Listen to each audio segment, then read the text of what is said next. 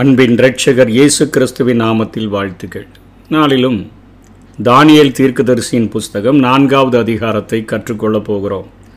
ஆண்டவரை குறித்த ஒரு ஆழமான அறிவுக்குள்ளாக ஆண்டவர் அவரை வழிநடத்தி இருக்கிறதை தன்னுடைய சுய சரிதையாக இங்கே நேபுகாத்நேச்சார் எழுதியிருக்கிறதை நாம் பார்க்கிறோம். நேபுகாத்நேச்சாரினுடைய வாழ்க்கையில் நடந்த முக்கிய நிகழ்வுகளை ஆங்காங்கே தீர்க்க தரிசன புத்தகங்கள் வெளிப்படுத்துகின்றன.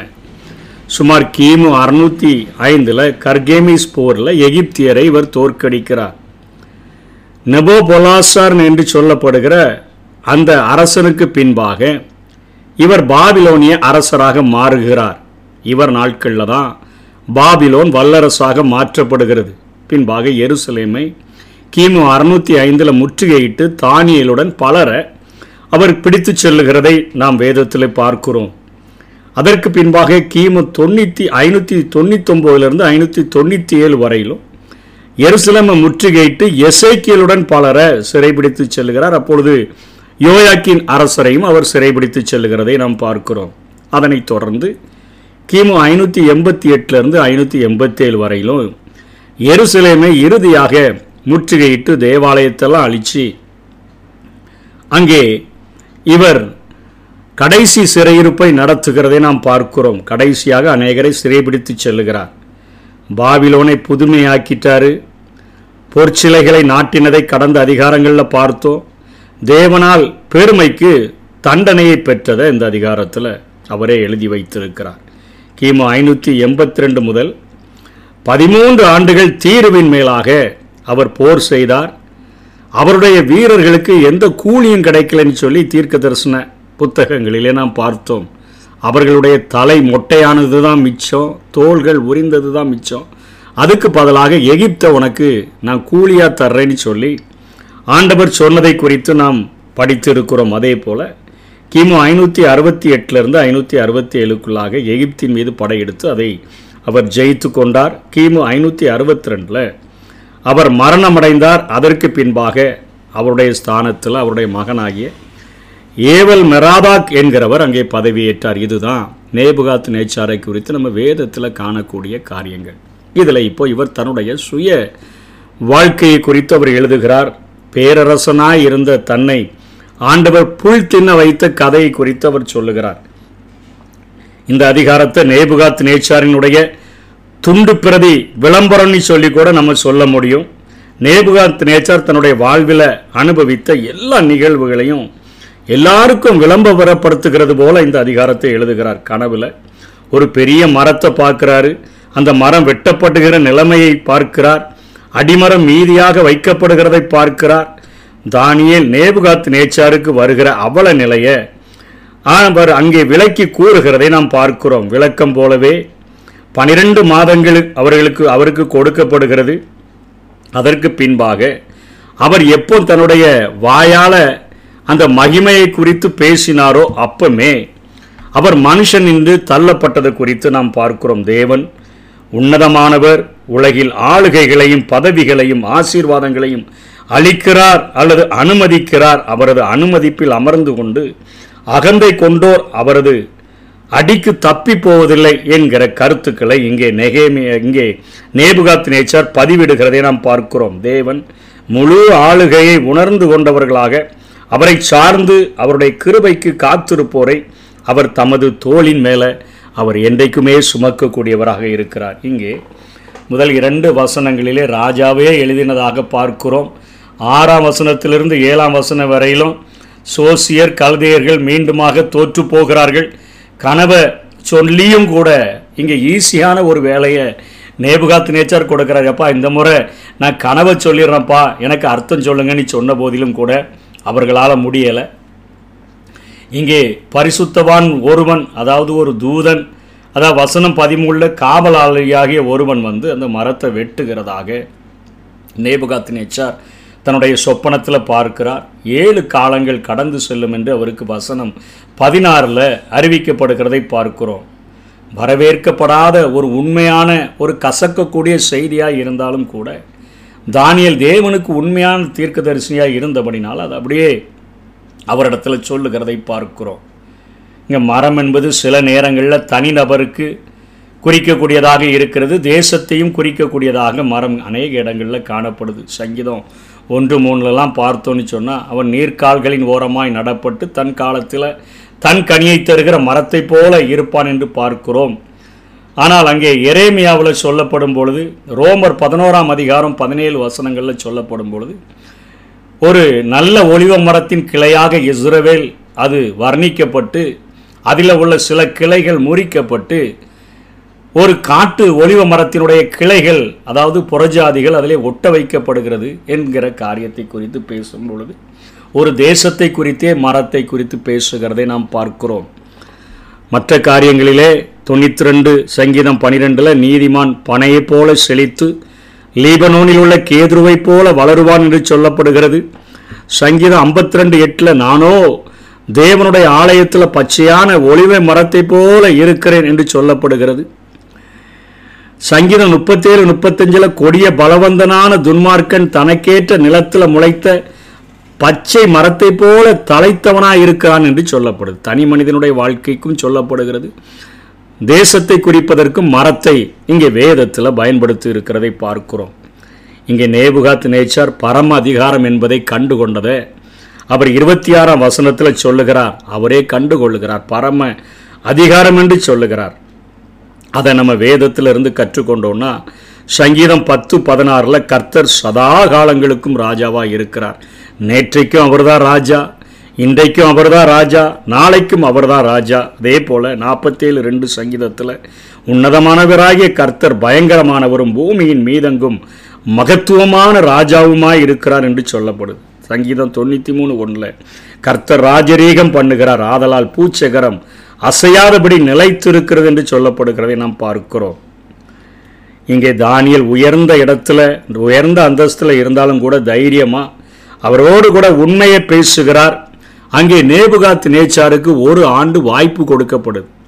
ஐயா, நீ வெட்டப்பட்டுருவ, நீ உன்னுடைய தலையில் உள்ள முடியெல்லாம் கழுகினுடைய முடியை போல வளர்ந்துரும், உன்னுடைய நகங்கள் எல்லாம் பறவைகளின் நகங்களை போல மாறிடும், உன் சரீரம் பனியில் நினையக்கூடியதாக மாறிடும், நீ மாட்டை போல புல்லை மேயக்கூடியவனாக மாறிடுவ என்று சொல்லி அநேக எச்சரிப்புகளை கொடுத்த போதிலும், ஒரு ஆண்டுகள் அவனுக்கு வாய்ப்புகள் கொடுத்த போதிலும், அவன் மனம் திரும்ப மனதில்லாதவனாக இருந்தபடியினால்தான் அவன் அவன் சொல்லுகிறான், என்னுடைய மகத்துவத்திற்கென்று நான் கட்டின மகா பாபிலோன் என்று சொல்லும் பொழுது, அங்கே வானத்திலிருந்து ஒரு சத்தம் உண்டாகி, நேபுகாத்நேச்சாரே, ராஜ்யபாரம் உன்னை விட்டு நீங்கிற்று, மனுஷனின்று நீ தள்ளப்பட்டாய், வெளியின் மிருகங்களோட வசிப்பாய், மாடுகளைப் போல புல்லை மேய்வாய், ஏழு காலங்கள் கடந்து போகும் என்று சொல்லி, அவனுடைய தலைமயிரானது கழுகின் இறகுகளைப் போல காரியங்களும், நகங்கள் பறவைகளுடைய நகங்களைப் போலவும் மாறியது,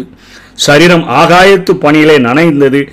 ஏழு வருடங்கள் இப்படிப்பட்ட வாழ்க்கையை, தண்டனையை அனுபவித்தவனாக இந்த அதிகாரத்தில் தன் வாழ்க்கையை குறித்து எழுதுகிறான். எனக்கு எச்சரிப்பு கொடுக்கப்பட்டுச்சு, ஒருவா ஒரு வருஷம் வாய்ப்பு கொடுக்கப்பட்டுச்சு, அதை பயன்படுத்தாமல் போனதுனால ஏழு வருடங்கள் இப்படிப்பட்ட கஷ்டத்தில் நான் வாழ்ந்தேன் என்று சொல்லிட்டு ஒரு ஆழமான ஆவிக்குரிய அனுபவங்களை எழுதுகிறதை பார்க்கிறோம். நிச்சயமாக தேவனுடைய ஒவ்வொரு பிள்ளைகளும் இவைகளை கற்றுக்கொண்டு கடைபிடிக்க வேண்டும் என்று ஆண்டவர் விரும்புகிறார். முப்பத்தி நாலிலிருந்து முப்பத்தி ஏழாம் வசனம் வரையிலும், என் கண்களை ஏறெடுத்தேன் என்று சொல்லுகிறதை பார்க்கிறோம். சங்கீதக்காரனாகிய தாவீது சொல்லுகிறார், எனக்கு ஒத்தாசை வரும் பர்வதங்களுக்கு நேராக என் கண்களை ஏறெடுக்கிறேன், வானத்தையும் பூமியையும் உண்டாக்கின கர்த்தரிடத்திலிருந்து எனக்கு ஒத்தாசை வரும் என்று சொல்லி, இன்றைக்கு நம்ம பலத்தை நம்பணும்னா, நம்ம பாதுகாப்பை நம்பணும்னா, நம்முடைய மூளையை நம்பணும்னா, நம்முடைய யோசனைகளை நம்பணும்னா, நம்ம தேவனை தேடுகிறவர்களாக இருக்க மாட்டோம். யார் தன்னுடைய இயலாமையை உணர்கிறார்களோ, யார் தன்னுடைய இயலாமையை மாற்றுகிறதற்கு தேவனால் முடியும்னு சொல்லி விசுவாசிக்கிறார்களோ, அவர்கள் மாத்திரமே ஒவ்வொரு நாளும் அந்த ஆண்டவரை நோக்கி தங்களுடைய கண்களை ஏறெடுத்து பார்க்கிறவர்களாக காணப்படுவார்கள். இங்கே நேபுகாத்நேச்சார் சொல்லுகிறார், என் கண்களை ஏறெடுத்தேன் என்று சொல்லுகிறார். உதவிக்காக தேவனை நோக்கி பார்க்கிறார். அவருடைய அதிகாரத்தையும் சிறப்பையும் அவர் ஏற்றுக்கொள்ளுகிறார். நான் ராஜாவாக இருந்த போதிலும் கூட உம்முடைய ஆளுகையை நான் ஏற்றுக்கொள்ளுகிறேன் என்று சொல்லி இங்கே அவர் சொல்லுகிறதை நாம் பார்க்கிறோம். அதே போல ரெண்டாவது சொல்லுகிறார், அவருடைய அந்த முப்பத்தி நாலாம் வசனத்தில் உன்னதமானவரை ஸ்தோத்தரித்து ஜீவித்திருக்கிறவரை மகிமைப்படுத்தி என்று சொல்லுகிறார். இன்னைக்கு ஒவ்வொரு நாளும் இன்னைக்கு நைட்டில் படுத்தா காலையில் எந்திரிப்போமான்னு தெரியாது. அட்டாக் என்கிறார்கள், மைல்டு அட்டாக் என்கிறார்கள், எப்படி போச்சு உயிர் போச்சுன்னே தெரியாது. அப்படிப்பட்ட சூழ்நிலைகளில் வாழ்கிற நம்முடைய வாழ்க்கையில் அதிகாலையில் எழுந்தபோது ஆண்டவரே எனக்கு ஜீவனை தந்தீங்களே, சுகத்தை தந்தீங்களே, என்னை உயிரோடு கூட நீங்கள் இந்த பூமியில் உம்முடைய பணியை செய்கிறதற்கு என்னை எழுந்திருக்க பண்ணீங்களே, அதனால் உம்மை ஸ்தோத்திருக்கிறேன், ஜீவித்திருக்கிற உம்மை நான் மகிமைப்படுத்துகிறேன் என்று சொல்லுகிறவர்களாக அவருடைய வாழ்க்கையிலிருந்து நாம் கற்றுக்கொள்ள முடியும். அதே போல் முப்பத்தி ஐந்தாம் வசனத்தில் சொல்லுகிறார், பூமியின் குடிகள் ஒன்றுமில்லை என்று எண்ணப்படுகிறார்கள், தமது சித்தத்தின்படியே வானத்தின் சேனையையும் பூமியின் குடிகளையும் நடத்துகிறார் என்று சொல்கிறார். பூமியின் ஜனங்கள் ஒன்றுமில்லை. கிட்டத்தட்ட நூற்றி இருபத்தேழு நாடுகளுக்கு ராஜாவாக இருந்த நேபுகாத்நேச்சார், ஒரு வல்லரசனாக இருந்த அந்த ராஜாவாகிய நேபுகாத்நேச்சார் பாபிலோனை வல்லரசாக மாற்றினவன் இங்கே சொல்லுகிறான், பூமியினுடைய ஜனங்கள் ஒன்றுமே இல்லை, வானத்தின் சேனைகளையும் அவர் தான் நடத்துகிறார், பூமியையும் அவர் தான் நடத்துகிறார் என்று சொல்லுகிறதை நாம் பார்க்கிறோம். பூமியில் உள்ள காரியங்களையும் அவரே நடத்துகிறார், சர்வ சேனையும் அவரே ஆளுகிறார். நான் ஒருவேளை மக்களை ஆண்டேன், இவ்வளவு நான் அகந்தையாக இருந்துட்டேன், ஆனால் அவர் வானத்தின் சேனையையும் பூமியின் ஜனங்களையும் ஆளக்கூடியவராக இருக்கிறார் என்கிற காரியத்தை சொல்லி ஆண்டவரை மகிமைப்படுத்துகிறதையும் பார்க்கிறோம். அதுக்கு அடுத்தபடியாக ஆண்டவருடைய கிருபையை சொல்லி ஆண்டவரை புகழ்கிறார். என்ன சொல்லுகிறார்? என்னுடைய புத்தி, என்னுடைய மகிமை, என்னுடைய முகக்கலை எனக்கு திரும்பி வந்தது. இப்படியே அழிஞ்சிருவனோன்னு நினச்சேன், ஆனால் என்னுடைய முகக்கலை எனக்கு வந்துருச்சு, என் மகிமை என்ன தேடி வந்துச்சு, என்னுடைய புத்தி எனக்குள்ளாய் திரும்ப வந்தது. ஏழு ஆண்டுகள் இப்படி வாழ்ந்துட்டோமே, இதோட நம்முடைய வாழ்க்கை முடிஞ்சிருச்சோ அப்படின்னு நினச்சேன், ஆனால் ஆண்டவர் என்னுடைய பிரபுக்களையும் மந்திரிமார்களையும் என்னை தேடி வரும்படியாக செய்தார். என் ராஜ்யத்தில் நான் ஸ்திரப்பட்டேன், அதிக மகத்துவம் கிடைச்சது. முதல்ல இருந்த மகத்துவத்தை பார்க்கலாம். உன்னதமான தேவனை நான் அறிந்து கொண்டு ஒவ்வொரு நாளும் அவரை நான் என் கண்களை ஏறெடுக்க பார்க்க பழகினபடினால, அவருடைய கிருபையை நான் அறிவிக்கிறபடினால, அழிந்து போக வேண்டிய நான், முற்றிலுமாக அழிக்கப்பட வேண்டிய நான் அவருடைய கிருபையில் நிர்மூலமாகாமல் பிழைத்திருந்து இப்பொழுது என்னுடைய ராஜ்யத்தில் ஸ்திரப்பட்டவன் மாத்திரமல்ல, அதிக மகத்துவம் எனக்கு கிடைத்திருக்கிறபடினால அவரை நான் சொல்லாமல் இருக்க முடியாதுன்னு சொல்லிட்டு, அவருடைய கிரியைகளெல்லாம் சத்தியம், அவருடைய வழிகள் நியாயமானவைகள், அகந்தையாய் நடக்கிறவர்களை தாழ்த்த அவராலே ஆகும் என்று சொல்லி அவன் எழுதி முடிக்கிறதை பார்க்கிறோம். தான் செய்தவற்றிற்காக தன்னை புகழாமல் தேவனை புகழும் பொழுது இந்த மாற்றங்கள் அவனுக்குள்ளாக உண்டாகிறதை பார்க்கிறோம். இன்றைக்கி நம்முடைய வாழ்க்கையிலும் சின்ன சின்ன காரியங்களை செஞ்சிட்டோன்னா எவ்வளோ பெருமைப்படுறோம், எவ்வளோ அகந்தையாக வாழ்கிறோம். நம்ம எல்லா காரியங்களும் நம்ம கையால் தான் செஞ்சுருக்கலாம், ஆனால் அவைகள் தேவனுடைய கிருபைகளினால் நடந்தன. தேவன் தான் எனக்கு உதவி செய்தார். இந்த உலகத்தில் என்னால் ஆகும், எல்லாம் ஆகும்னு சொல்கிறதுக்கு ஒன்றுமே இல்லை, எல்லாம் அவராலே ஆகும் அப்படின்னு சொல்லி அவரை ஒவ்வொரு நாளும் வானத்தையும் பூமியும் உண்டாக்கின கர்த்தரை நோக்கி பார்த்து அவரை தேடுகிறவர்களாக, அவரை ஸ்தோத்தரிக்கிறவர்களாக, அவரை புகழ்கிறவர்களாக, உம்முடைய கிருபையில் தான் ஆண்டவரே அழி என்றைக்கோ அழிந்து போக வேண்டியது இருக்கிற நான் இன்றைக்கு வரைக்கும் வாழ்கிறன ஜீவனை தந்திருக்கிறீங்களே, உங்களுடைய ஆண்டவரே சித்தத்தை அந்த பூமியில் நிறைவேற்ற வேண்டும் என்று நம்ம சொல்லுவோம். நிச்சயமாக ஆண்டவர் நம்மை ஸ்திரப்படுத்துகிறவராக, அதிக கனமுடையவர்களாக நம்மை மாற்றி இந்த உலகத்தில் வாழ வைக்க முடியும். அப்படிப்பட்ட கிருபைகளை தேவன் நமக்கு தந்தருள்வாராக. ஆமென். உலக தோற்ற முதல் எனக்காய் அடிக்கப்பட்டே, உலக தோற்ற முதல் எனக்காய் அடிக்கப்பட்டே, துரோகியாய் வாழ்ந்த என்னையும் மீட்டு புது வாழ்வு தந்து விட்டீ, துரோகியாய் வாழ்ந்த என்னையும் மீட்டு புது வாழ்வு தந்து விட்டீ.